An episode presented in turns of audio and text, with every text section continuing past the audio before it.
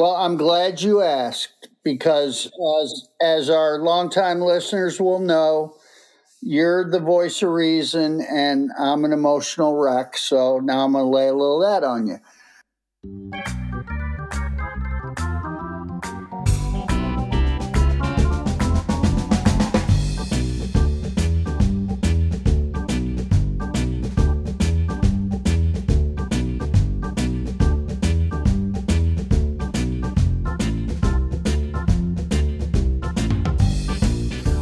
Welcome back, everyone, to Broadway and Clark, your favorite baseball podcast focusing on the St. Louis Cardinals, but we talk about the whole league. Uh, this is your host, Mark, along with my co host, Duncan, and we are in frigid St. Louis, Missouri, where we've been dipping under zero, which doesn't happen very often around here. We got some members of the family from Minnesota and Wisconsin, and all those folks think this is normal. I'm here to tell you there's absolutely nothing normal about it. We got a we got a little water pipe situation that requires a hair dryer every few hours if you want to keep the water running. It's it's uh, it's been a lot of fun here the last few days uh, you know, obviously grateful. We got good heat. We got a, you know, pretty solid house that we're living in that uh, keeps us warm. But, uh, you know, while we're dealing with this polar vortex that I guess the uh, Iowa caucus goers had to brave this evening or are doing right now as we speak, we're coming to you on Monday, the 15th of January uh, just right at one month till pitchers and catchers report. So baseball season right around the corner. And this cold weather that we're experiencing will soon be gone. It'll soon be a beautiful spring, leading to maybe a little bit warm on a few days summer here in St. Louis, but we're used to that. And that's the kind of weather we like when the Cardinals are playing baseball. Uh, as is their tradition, every January the Cardinals hold a pretty cool event that a lot of the fans really love. I've never had the pleasure of attending, but it's one of those bucket list things that you feel like you're always going to get a chance to get to. Uh, but this week they are having, or was it last weekend? They were having the uh, what they call the winter warm up. It's a big Cardinals event. A lot of uh, current and former players will attend. The current manager's almost always there. And they have a number of different little events and attractions for the fans. Uh, they make it very family and fan friendly, so it's it's a it's just one of the one of the many awesome things the Cardinals as an organization do. And Duncan, um, you were mentioning something to me that you had uh, seen a few interviews that had been conducted there and had some other thoughts on some things you had heard coming out of the warm up.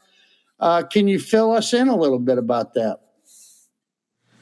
Yeah, so winter warm up, great time for Cardinals fans, like you said, always uh, good a good uh, time to get the players and coaches and front office staff uh, in front of some microphones and ask some more direct questions. You see so much through the medium of, of articles and, and Twitter, X, whatever, social media, uh, most of the time during the off season. So this is nice.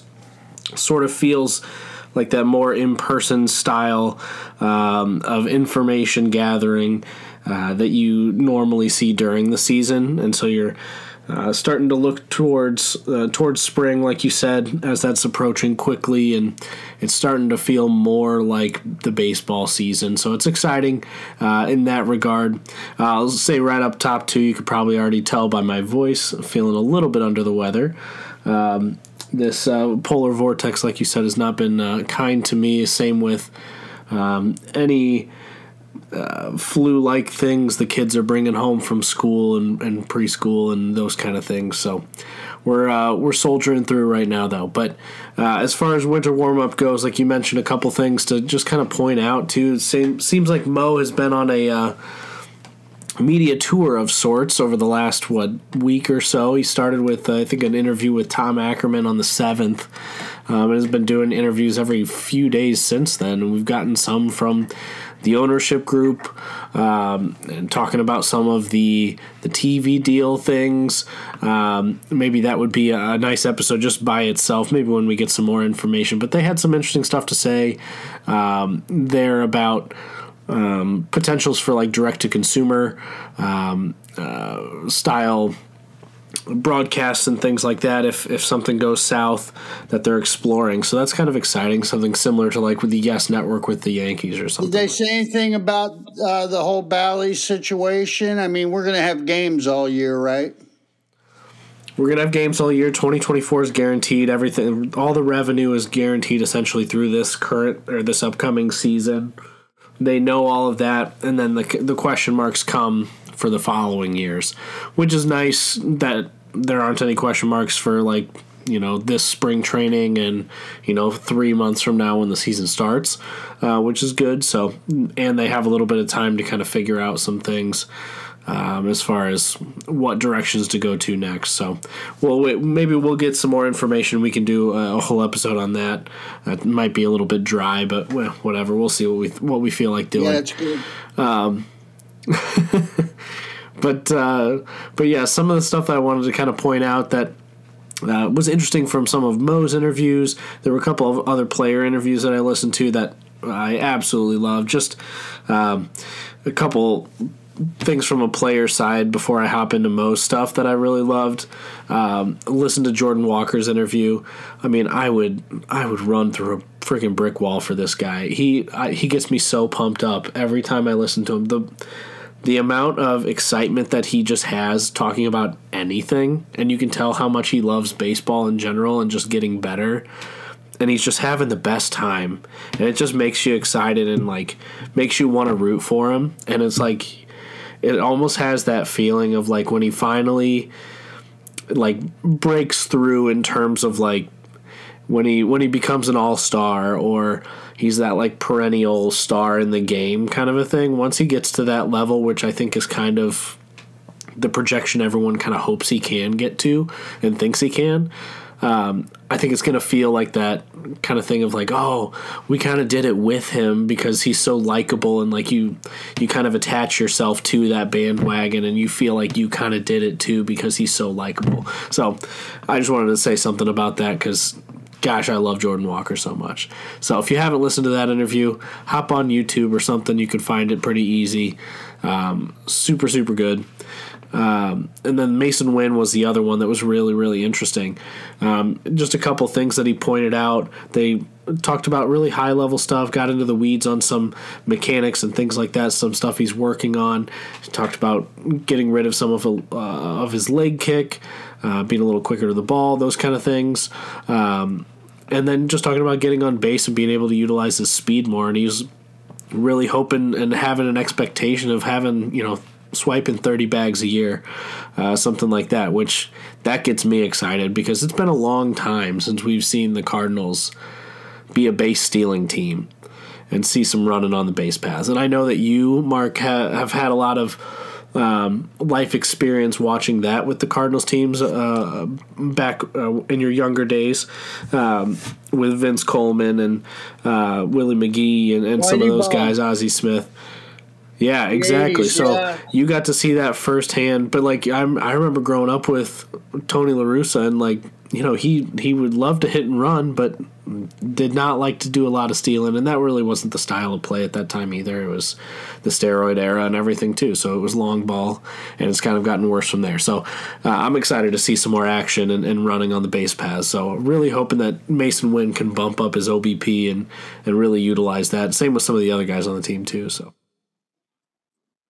But yeah, some of the other things that he mentioned too was talking about like the jumps from different levels, uh, AAA to the big leagues being the biggest jump uh, than any of the other jumps that he's made in his uh, time in the minors, and talking about how you know in the minors you might go up a, a level, go from high A to double A, and you're still you know the youngest of guys in about a three year age gap uh, from each other, and then you know you jump from AAA to the bigs and you're still the youngest, but now you're playing against a guy who's been in the league for 15 years, and he has kids that you know, are a few grades behind you or something. Not quite that extreme, but uh, basically guys who have been there a really long time.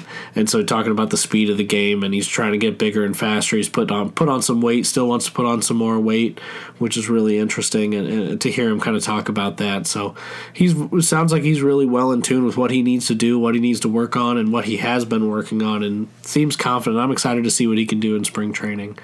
Um, and the only other thing I wanted to point out from his interview, at least, was um, he said that he met with Goldie. I guess uh, I think what I heard was he met with Goldie in Milwaukee for like a brunch last year, and they talked for like two hours um, about. Uh, I don't know if it was specifically about hitting, just the big leagues in general, life, whatever. Uh, but to me, that was awesome to hear that Goldie was kind of uh, taking up that mentor. Um, role and, and mentoring him a little bit, um, you know, and, and that time that I'm sure wasn't an easy time when, you know, the team's doing horrible and you're trying to come up and perform and maybe you're stretching a little bit and trying to, to overperform, um, something like that. So uh, that was, that was nice to hear. Um, any thoughts about either of those from your end, uh, from what I just mentioned on either of those interviews? Oh, so much, so much. Thanks for sharing that and bringing the fans and the listeners up to date a little bit, Dunk, and me for that matter. Uh, yeah, the uh, the warm up traditionally, um, you know, there'll be some really juicy tidbits coming out of it. So uh, great on your part to be on top of that. We, uh, you know, we know we've been a little spotty with our pods over the last month or so uh, you know, again, our first year doing it, we started, uh, you know, pretty close to the trade deadline last season. So we were, uh, we spent a few episodes crying about the sorry state of the team. But as we've said on more than one occasion over the last few pods, 2023 is in the rear view mirror. Uh, the fact that Paul Goldschmidt was willing to give a couple hours of his time to a rookie, I think indicates two important things. One, uh, and a kid really that hadn't really even been on the rot, you know, really hadn't been up, been called up yet, it sounds like, or just barely.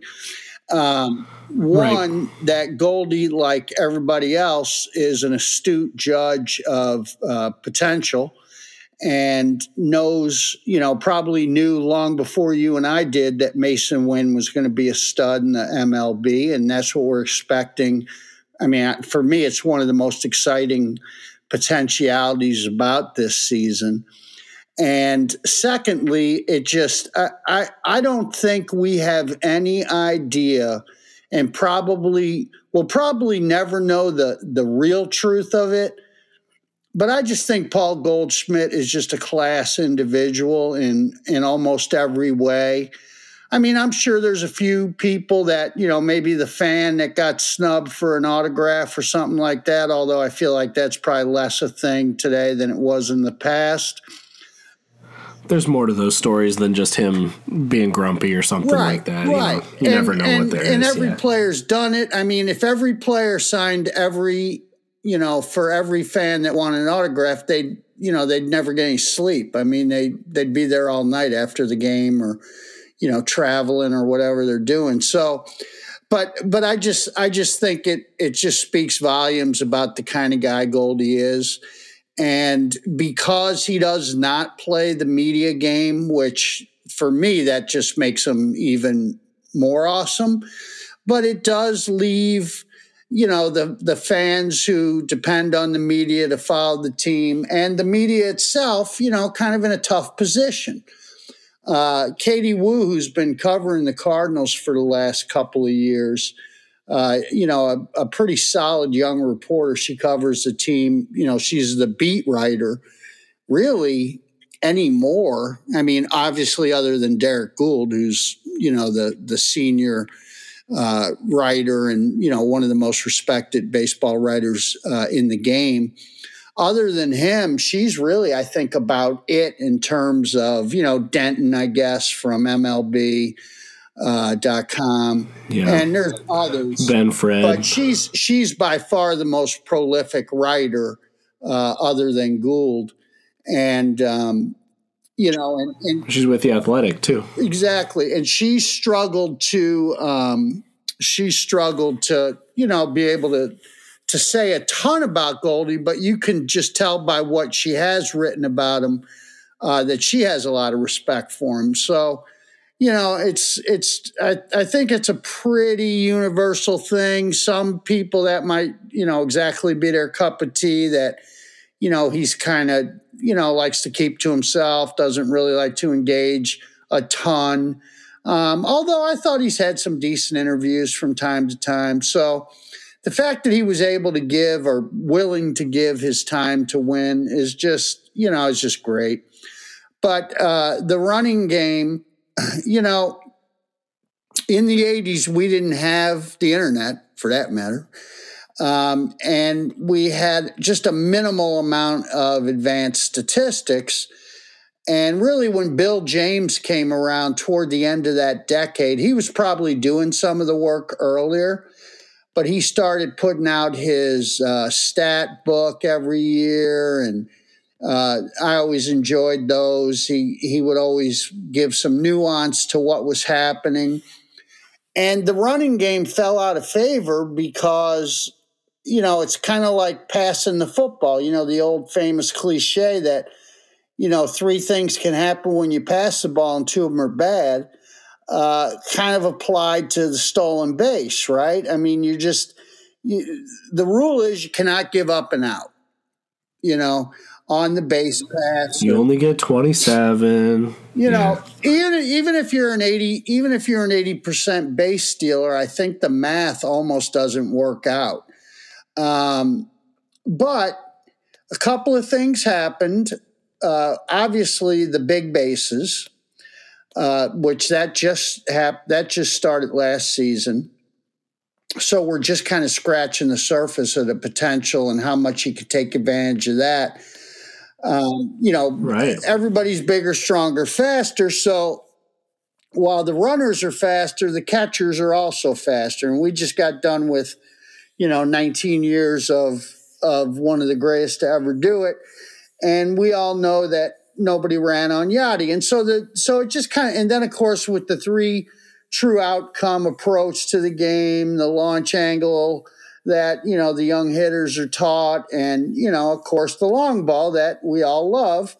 Um, that really just all those factors conspired to really diminish the importance of the stolen base. But when I was coming up, uh, first, I start when I first moved to St. Louis. I had Lou Brock, who the base burglar, you know, for for a while anyway, about uh, I guess it was a decade and a half.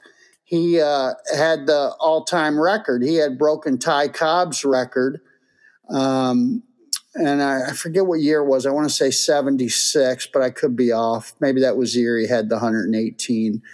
But anyway, he had set the record until uh, you know Rickey came along and told us all about Rickey. So, uh, and you know, I, I I throw a lot of shade at Rickey Henderson, but don't ever uh, don't ever let me mislead you. He was, I mean, he was the greatest leadoff hitter ever.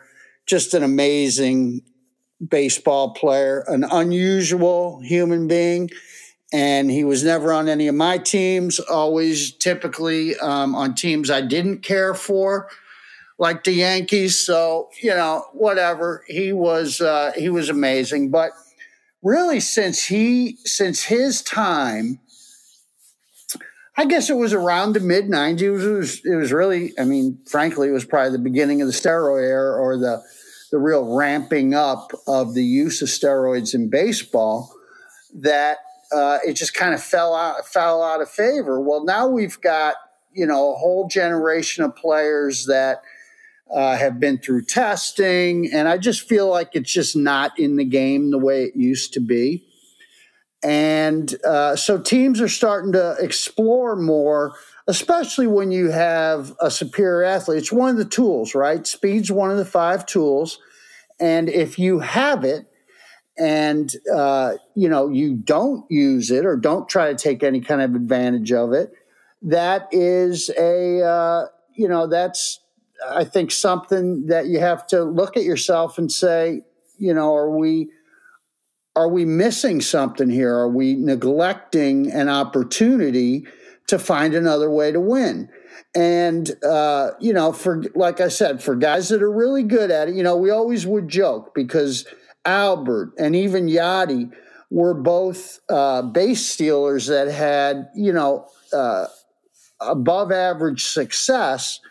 But, you know, I mean, it was a joke because Albert would steal three bases a year, whatever it was, right? So um, I'm excited about the potential for us to work that into the offense a little bit more. Uh, you know, I mean, we could, and, and we'll maybe we'll take, you know, in another episode, we'll we'll uh, deep dive a little bit more into both the stolen base and the sacrifice, another uh, dying art, in my opinion. Uh, back in the day when we played real baseball and the pitchers had to face the uh, their opposition, uh, they um, a pitcher that was a good bunter was that was just one more tool in the arsenal. That was one more way to evaluate a pitcher and you know kind of determine his worth. And uh, so anyway, that's that's really exciting to hear. And and you know we always refer to Mo for for any listeners that may just be dropping in for the first time. First of all, welcome to Broadway and Clark. We hope you'll come back um, often, and uh, that you're as excited as we are about this upcoming Cardinal season. But when we refer to Mo, we're talking about John Mozeliak. He, uh, the former general manager, and for the last, I don't know, what's it been, a decade almost by now, Dunk, uh, the president of baseball operations for the St. Louis Cardinals, the uh, POBO, I guess. right. Uh, but that's that's Mo. That's uh, Mozeliak, and you know, uh, we've we've had him. Well, you've had him in your life for most of your life. You were probably seven or eight years old. Tail know? end of Walt's. Uh, yeah, yeah, you were probably three when he joined the team, and he's you know had a had his uh, important role now for uh, better than twenty years, I believe. So most of your life. Um, but he uh, he really they, they they blew it last year, and they know they blew it, and he he bat he bet on some long shots or you know he kind of held his nose or crossed his fingers whatever cliche you like. He uh, they were hopeful that the the you know the main five that they brought in which i think dakota hudson was one of them wasn't he? He was last yeah. year I mean, we just, it's, you know, between Waino and, you know, and Flaherty then, who didn't pitch the whole season. And it was a mess. And uh, it got away from us early, and we had a, for us, a historically bad season. It's kind of so, hard to believe that that happened just this last year. Like, it, it seems like a fever dream. And you just yeah. like, now, now that we're out of it, it's like, I guess that did actually happen. It's like it, it seems like it's not even real because it just doesn't feel like something that would happen or could happen. But we don't have to worry well, about it anymore. It's the exception that proves the rule, right? It's what makes this organization so strong and so yeah. historically strong is that we're sitting around freaking out about the fact that we lost 90.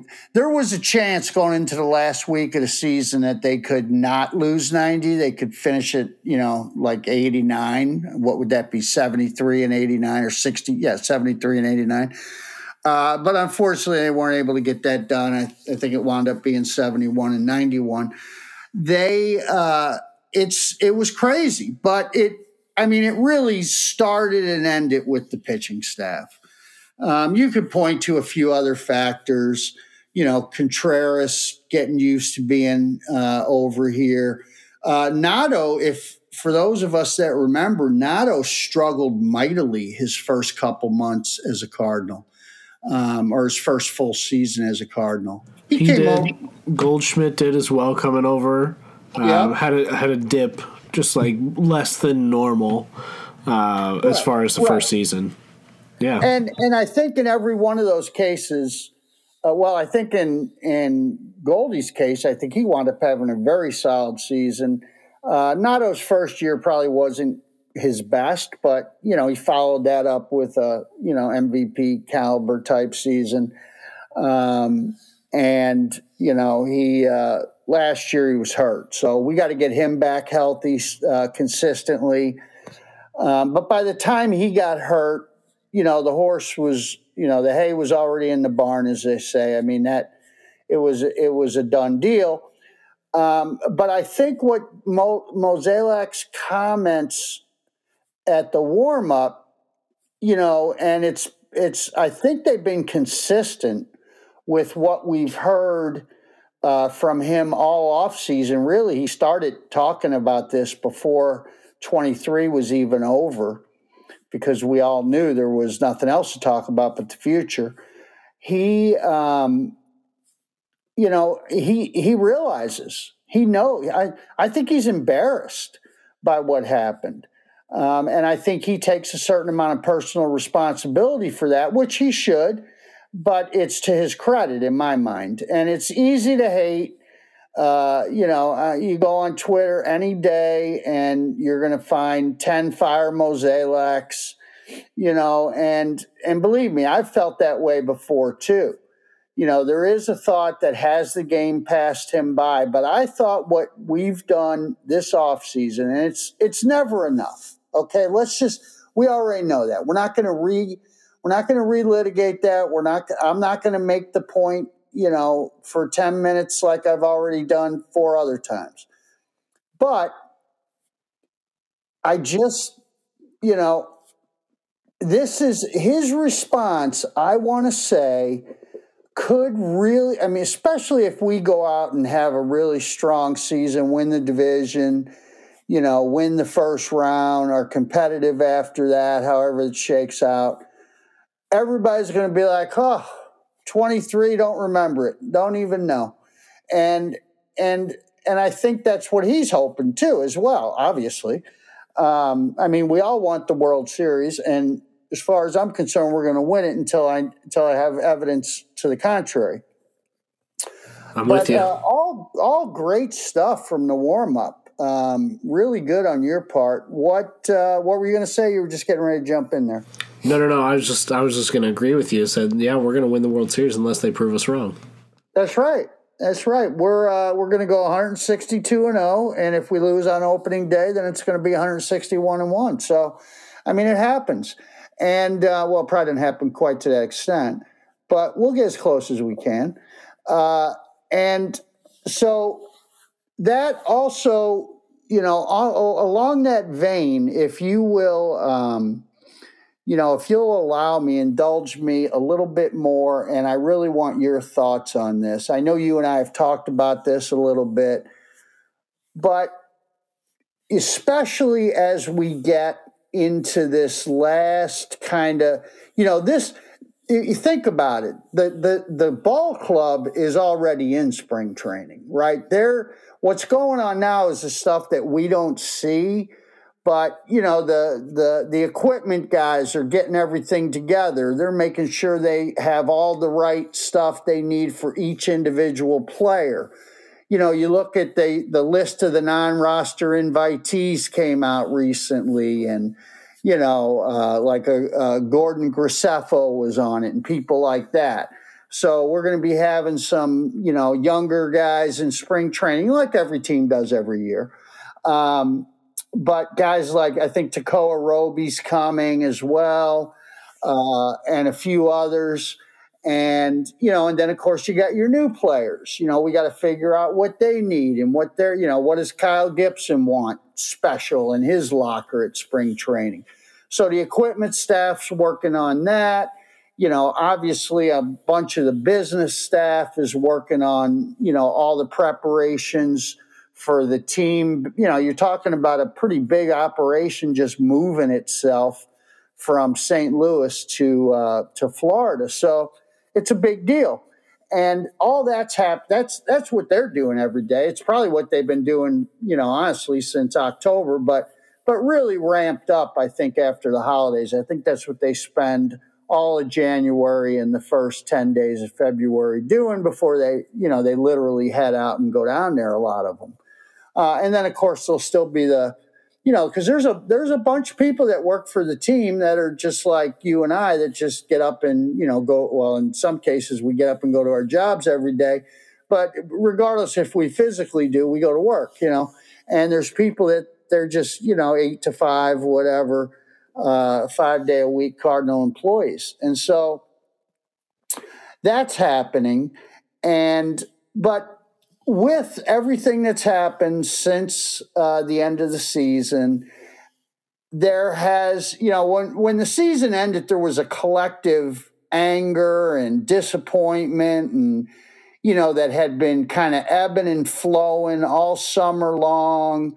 Uh, you know, we had that, we had Waino's swan song, which was tough. I mean, he certainly didn't pitch the way that Mo hoped at the beginning of the year.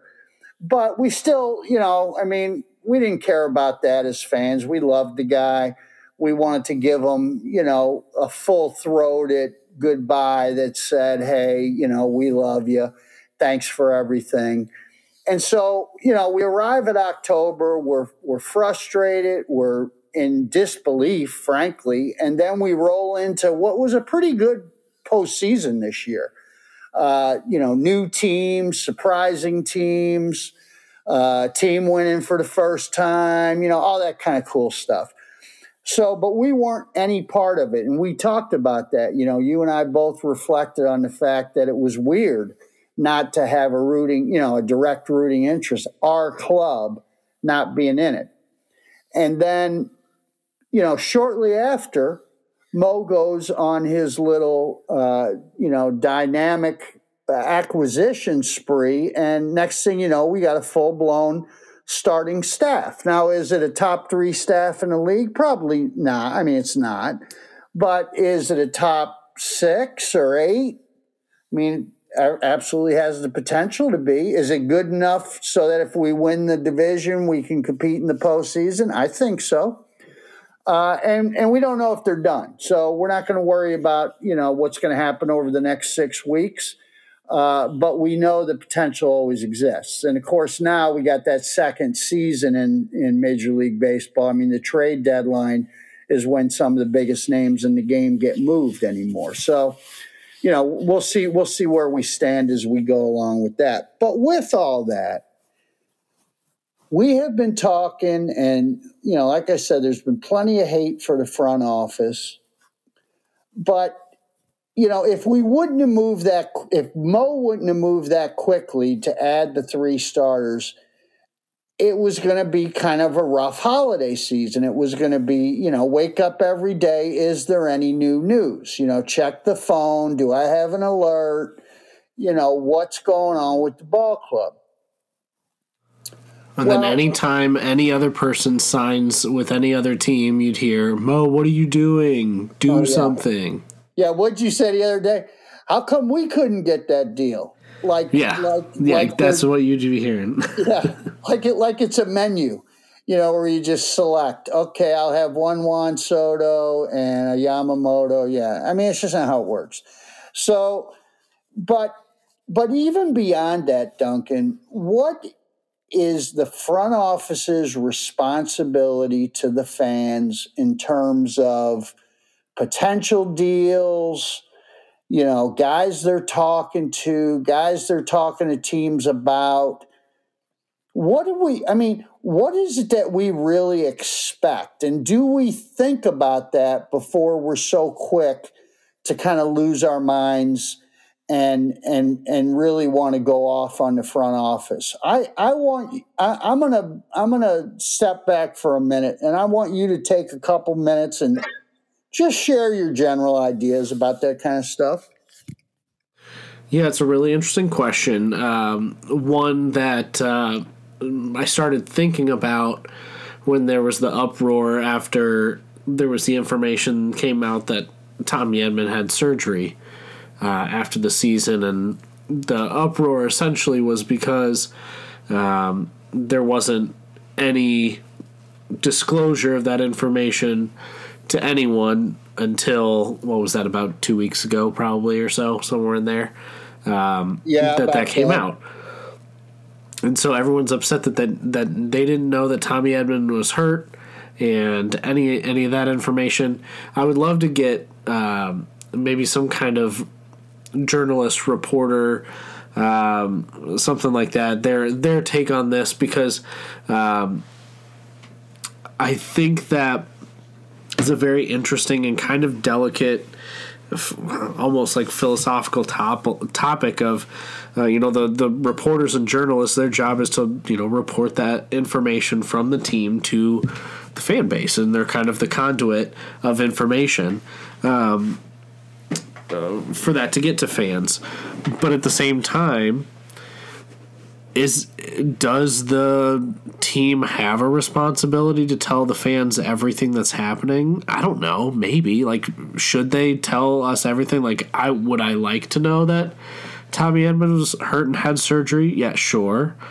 Would that change anything about how i approached you know talking about the off season or would would that be the only thing that had changed? Would just be how I talked about the off season. And there wouldn't actually be any like substantial thing that actually changed about it. Uh, there was a lot of a lot of hate and everything about people not knowing where Tommy's status was or anything like that. Um, but I feel like this was something I was thinking about that like this kind of thing happens all the time within you know organizations of all kinds but but sports organizations in particular you think about times that something happens in a clubhouse and you know the manager is doing an interview after the game and they give some kind of politically correct answer or say that's going to be handled within within the clubhouse. That never gets revealed as to what happened or if anything happened. I'm sure there's a ton of stuff that happens that we never hear about. But we as fans, do we necessarily have the right to know any of that stuff? I don't know. I would say no, because I would say the the responsibility of the team uh, or uh, the the front office to the fans is to give updates on you know the status of things or something like that but like they don't need to they also don't need to divulge their entire process or strategy for you know the off season. And i know that we would like that as fans because we have this you know fantasy football fantasy baseball mentality of now we can make we can put ourselves in the the GM seat and make the decisions and this is what I would do and I think this would be the best move for the team and you get, you get to have as much of the information as you can so then you can create your own um, you know subway style create your own sandwich kind of a thing create your own team um, but in reality the team and their expectation to the fans or what they owe to the fans um, is to put a winning ball club on the field. Now, you definitely could argue that the the front office did not do that last year. That's for sure. Uh, but that also doesn't mean that because they didn't do that last year, that therefore they need to tell you exactly what they're going to do and who they're trying to sign and who they're trying to trade for and what pieces they're going to trade and why they're going to trade them. And like they don't have to tell us all that either. Um, so it's like this weird balancing act.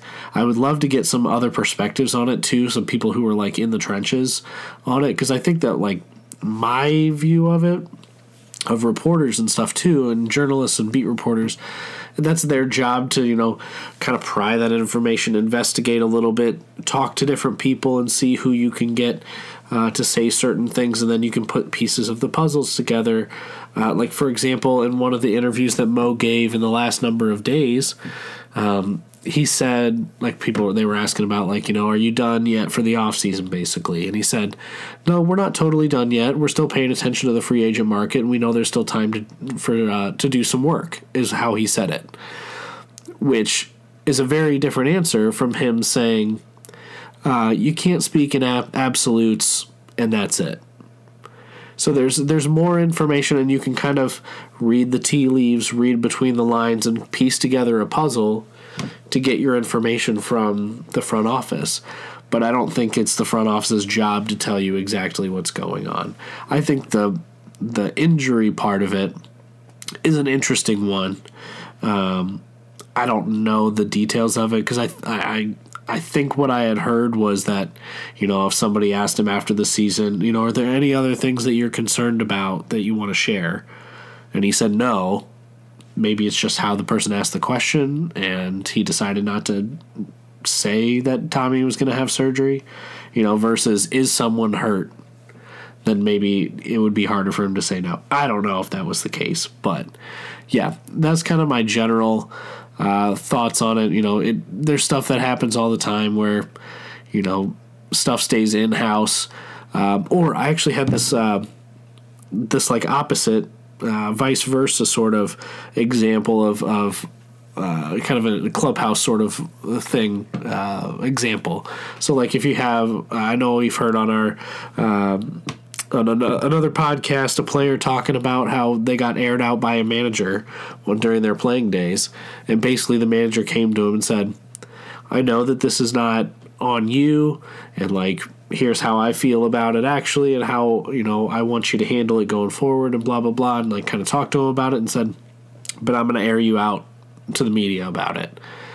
and then he goes and airs them out. And so all that we see as fans or the media sees is just the manager airing out this guy but then he's backing the player, you know, behind the scenes. And so what you see as a fan or as the media is not always face value what actually is happening. So I don't know. You kind of have to take everything with a grain of salt, but that's just kind of my general thoughts on it. I was kind of kind of rambling a little bit there, but it's it's a weird, complicated topic, and there's not a real good answer for it, as far as I can tell. What are you What do you think? Well, I'm glad you asked because, uh, as our longtime listeners will know, you're the voice of reason, and I'm an emotional wreck. So now I'm going to lay a little of that on you.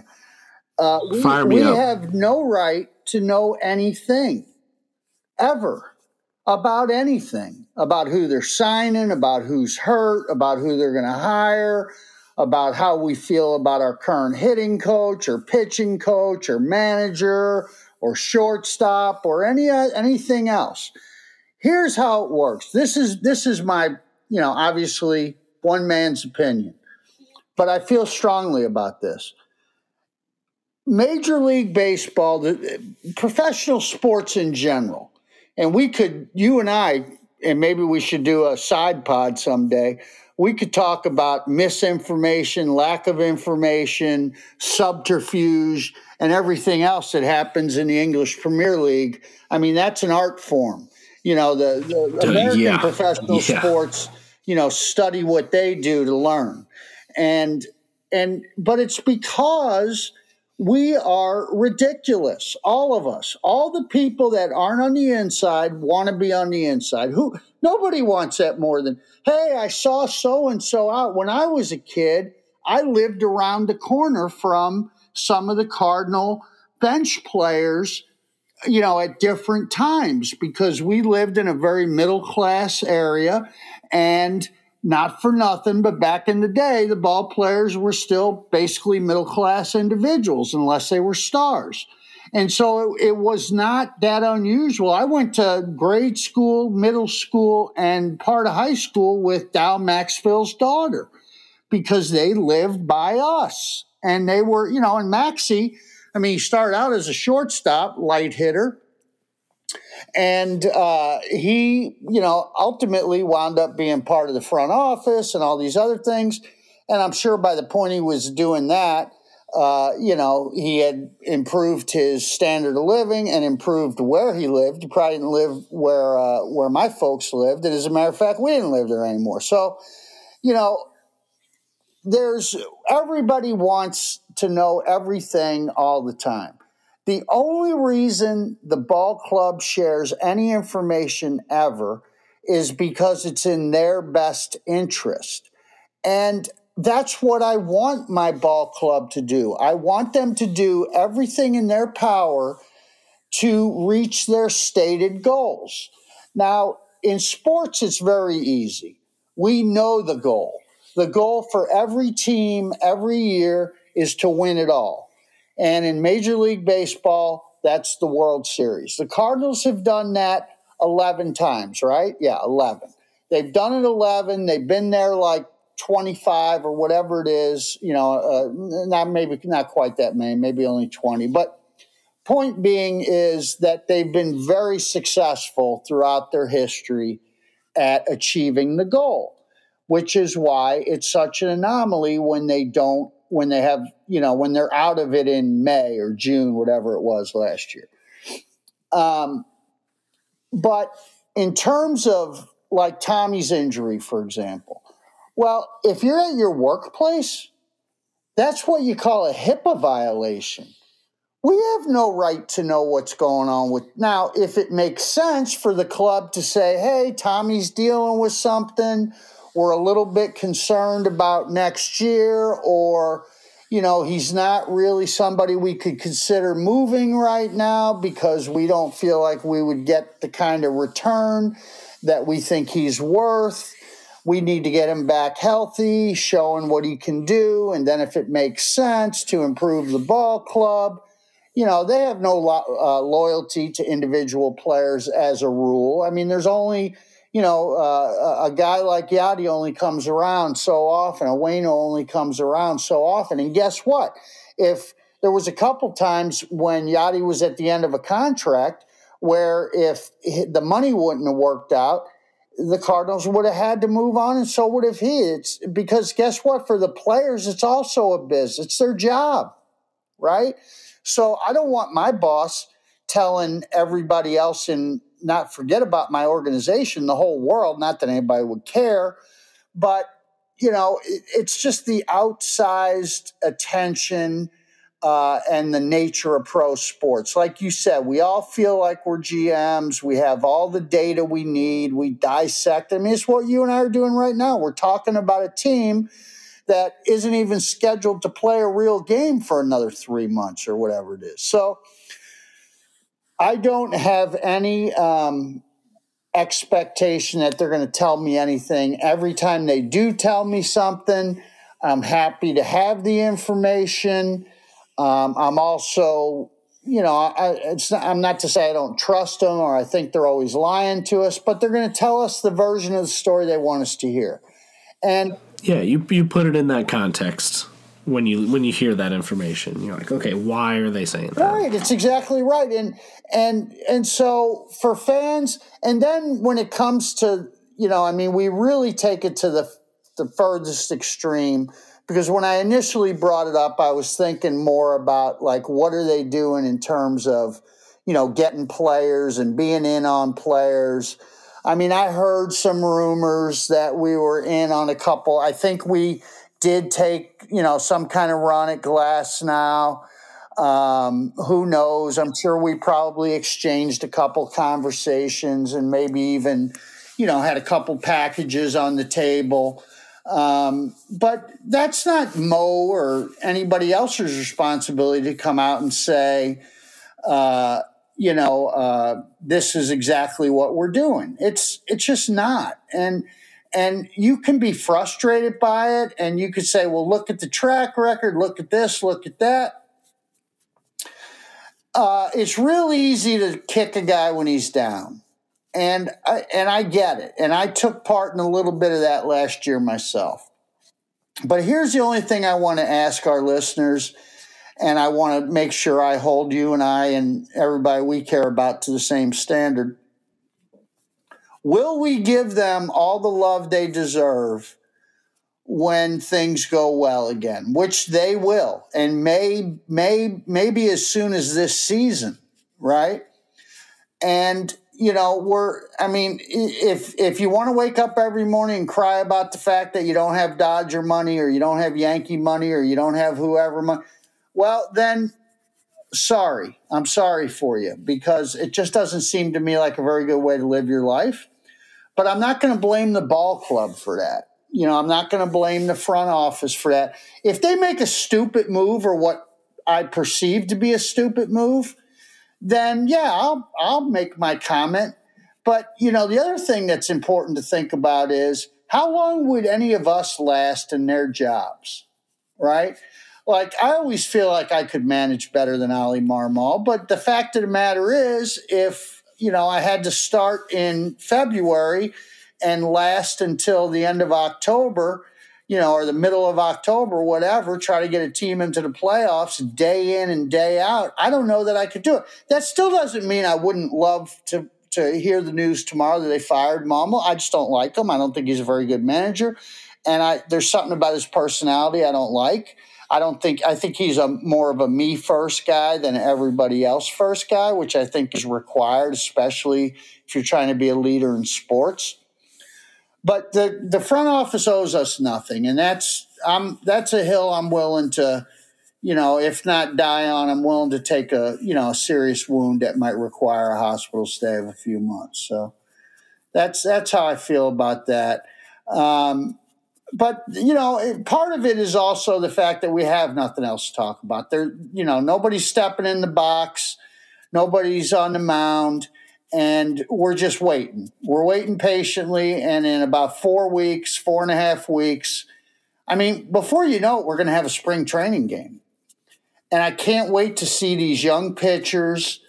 And, you know, because the odds are that there is a pitcher that's in our organization right now that will either be coming north with the big club or even beyond that, potentially could be slotted into the rotation. Because as it stands right now, we've really only got four starters. And I mean, you know, four guys that you expect to pencil in for the season based on the moves you made in the offseason, based on the track record of the guys that were already on the club. We've really only got four starters. You know, Mikolas and the three we signed. And those four, to think that all four of them are going to start 30 games, that's that's a pipe dream, right? Generally, and especially with the fact that you know none of them are in their early 20s. So uh, I'm super excited about that, and I think that once that happens, and if we, you know, come out of the gate and we're at least competitive and Oli doesn't step on his junk and say something stupid about, you know, Masyn Winn or, you know, who knows, Kyle Gibson or something, we should be fine. Um, and we're going to be, you know, we're going to be in the middle of it and we're going to be excited about it. It's going to be going strong. And we're going to be talking about everybody's play. You know, we're going to be evaluating – the young guys, and we're going to be looking for Nootbaar maybe to take that next step. You know, is is that potential in him? You know, is he a is he a uh, above average starter who you know maybe even flirts with all star level occasionally? that's a big statement. I don't know if I'm if I'm. You think I'm going too far with that? No, I don't think you are. I think it could. I think it could yeah. be that. Yeah, he's solid. And oh, and the other thing that I didn't uh, mention earlier was, you know, you mentioned Jordan Walker. Um, I don't know anything about the guy. The you know, I, almost said the kid because he is a kid to me, but I don't know anything about the young man, um, really. And you know, I'm, I think I'm going to make that one of my goals this year is to learn a little bit more about him personally, learn a little bit more about his story, his history, how he got to where he is today you know, when especially when you have a kind of a quote unquote phenom uh, in your organization, you just always feel like they just woke up fully formed and you know ready to hit baseballs 400 feet every day. But maybe uh, you know, I'm sure there's something else to it. You know. And like you know, I, I don't even. Where's he from? Is he's from Georgia? Is Because I think him and Wayne. Yeah, yep. and, Stone Mountain, Georgia. Yeah. Oh, he's from Stone Mountain. Oh, I know exactly yep. where that is. Uh, yeah, so he, he yeah. Did, well, what he, I was gonna go ahead. What I was gonna say about I was gonna say about him too. Just you learning about more about him and everything. I know your favorite players, Willie McGee, and uh, you like you told a story before about uh, meeting him after a game. I think is yep. when it was. Uh, those kind of things, and you love the person that Willie yep. McGee was, and I think you're gonna find the more that you learn about who Jordan Walker is and, and those kind of things, you're gonna feel very similarly oh, man, I hope uh, about so. him. I'd love to have you're gonna you're gonna fall in love with this kid. I, so get excited. Oh. Uh, yeah, I mean, it's this season's to be. I mean, I I just have a feeling that the storyline second half of the year is going to be why did you know because it's not us. There's still national media that doesn't really have us com- contending. I mean, I think it's starting to build a little bit. There's a little momentum building. Because the truth of the matter is, Dunk, when you look around at the rest of the rotations in the National League, we're going to have a competitive starter almost every night, right? Now, Sonny, Sonny, you know, assuming you're able to line up your rotation the way you want to, you know, there's going to be a few times when the other team's ace, you know, is is is probably going to be better than Sonny, or at least should be, right? But there's also going to be plenty of times when he's when the matchup favors him. Um, you know, once we get down into our three and fours, yeah, there's probably a couple of clubs out there that potentially it's not going to look great for us uh, on that particular night. But I, I, I think for the majority of the season, we're going to go into every game saying, if our guy does what he does, you know, if it's Mikolas, say, if he gives us six and a third and gives up two or three runs, we got a chance in this game. You know, we need we. Yeah. yeah. Well, I was I was gonna say even if you get you know Lynn or Gibson and that's they go five and a third and they give up four, I I would still feel okay about a game like that. Um, you know, it's not it's not like the games we had last year where you're in the second inning and you're down five right. runs, and it's you know one to five and you're like, okay, now we got to dig ourselves out of this and, hole. And and I got to find I got to find seven innings uh, pitching out of my relief corps. That yeah. too, yeah. But if they go five and a third, four four earned, and you're maybe even if it's you've only scored one run and it's one to four, you're like, okay, we've got half of this game left. We can supplement this with our bullpen, and our offense offense can go out there and bang, and we can we can come back in this game. And it's not going to happen every night, but our offense is good enough that they can win a majority of those games. But last year, with just how big a holes we were digging for ourselves so early, there's no way that as an offense you're going to be able to successfully dig yourself out of enough of those to be successful. So just they're just going to give us a, a, chance, and our offense is good enough that we we can put something together. So I'm I'm just excited to be in more games. And it's just going to be better baseball to watch. Yeah, there's every potential for us to to win 90 to 92 games and you know if yeah, we, we really got hot, we'd we'd do even better than that. And I think if we win 92 games, we win the division. Um, you know, I guess there's always the potential for a Milwaukee or a Cincinnati to really catch fire. Although we've already talked about the Brewers, I I think really our only competition for the division this year is going to be the Reds, and I still think they're a little young. So we'll see. I mean, you know, obviously we're gonna we're gonna be watching every game starting uh, with game one, so we're to be paying attention and figuring that out. But I'm glad we were able to have this conversation today about uh, you know, just kind of what we as fans should expect. And you know, I'm not I'm not in the business telling everybody else what they should do. My kids are all grown, so I'm done. You know, I'm out of that game now. Uh, and my grandkids, I have no desire to tell them what to do because they're so damn cute. They don't they don't need to do anything different. Just keep being that damn cute, and we'll Amen be good. That. Yep. Uh, but uh, and yeah, so the grandkids are perfect, and it's a great time of life, and it's you know a great time to be a Cardinal fan. So uh, we're going to go ahead and wrap it there.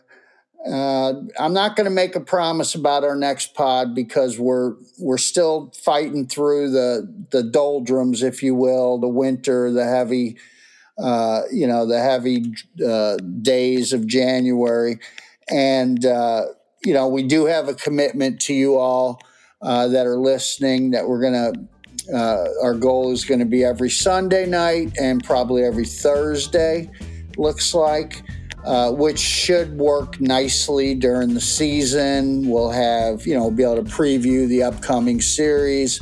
Uh, we'll be able to talk about the weekend series. We'll be able to talk about, you know, the uh, exciting or outstanding things that happened around the league on a particular weekend.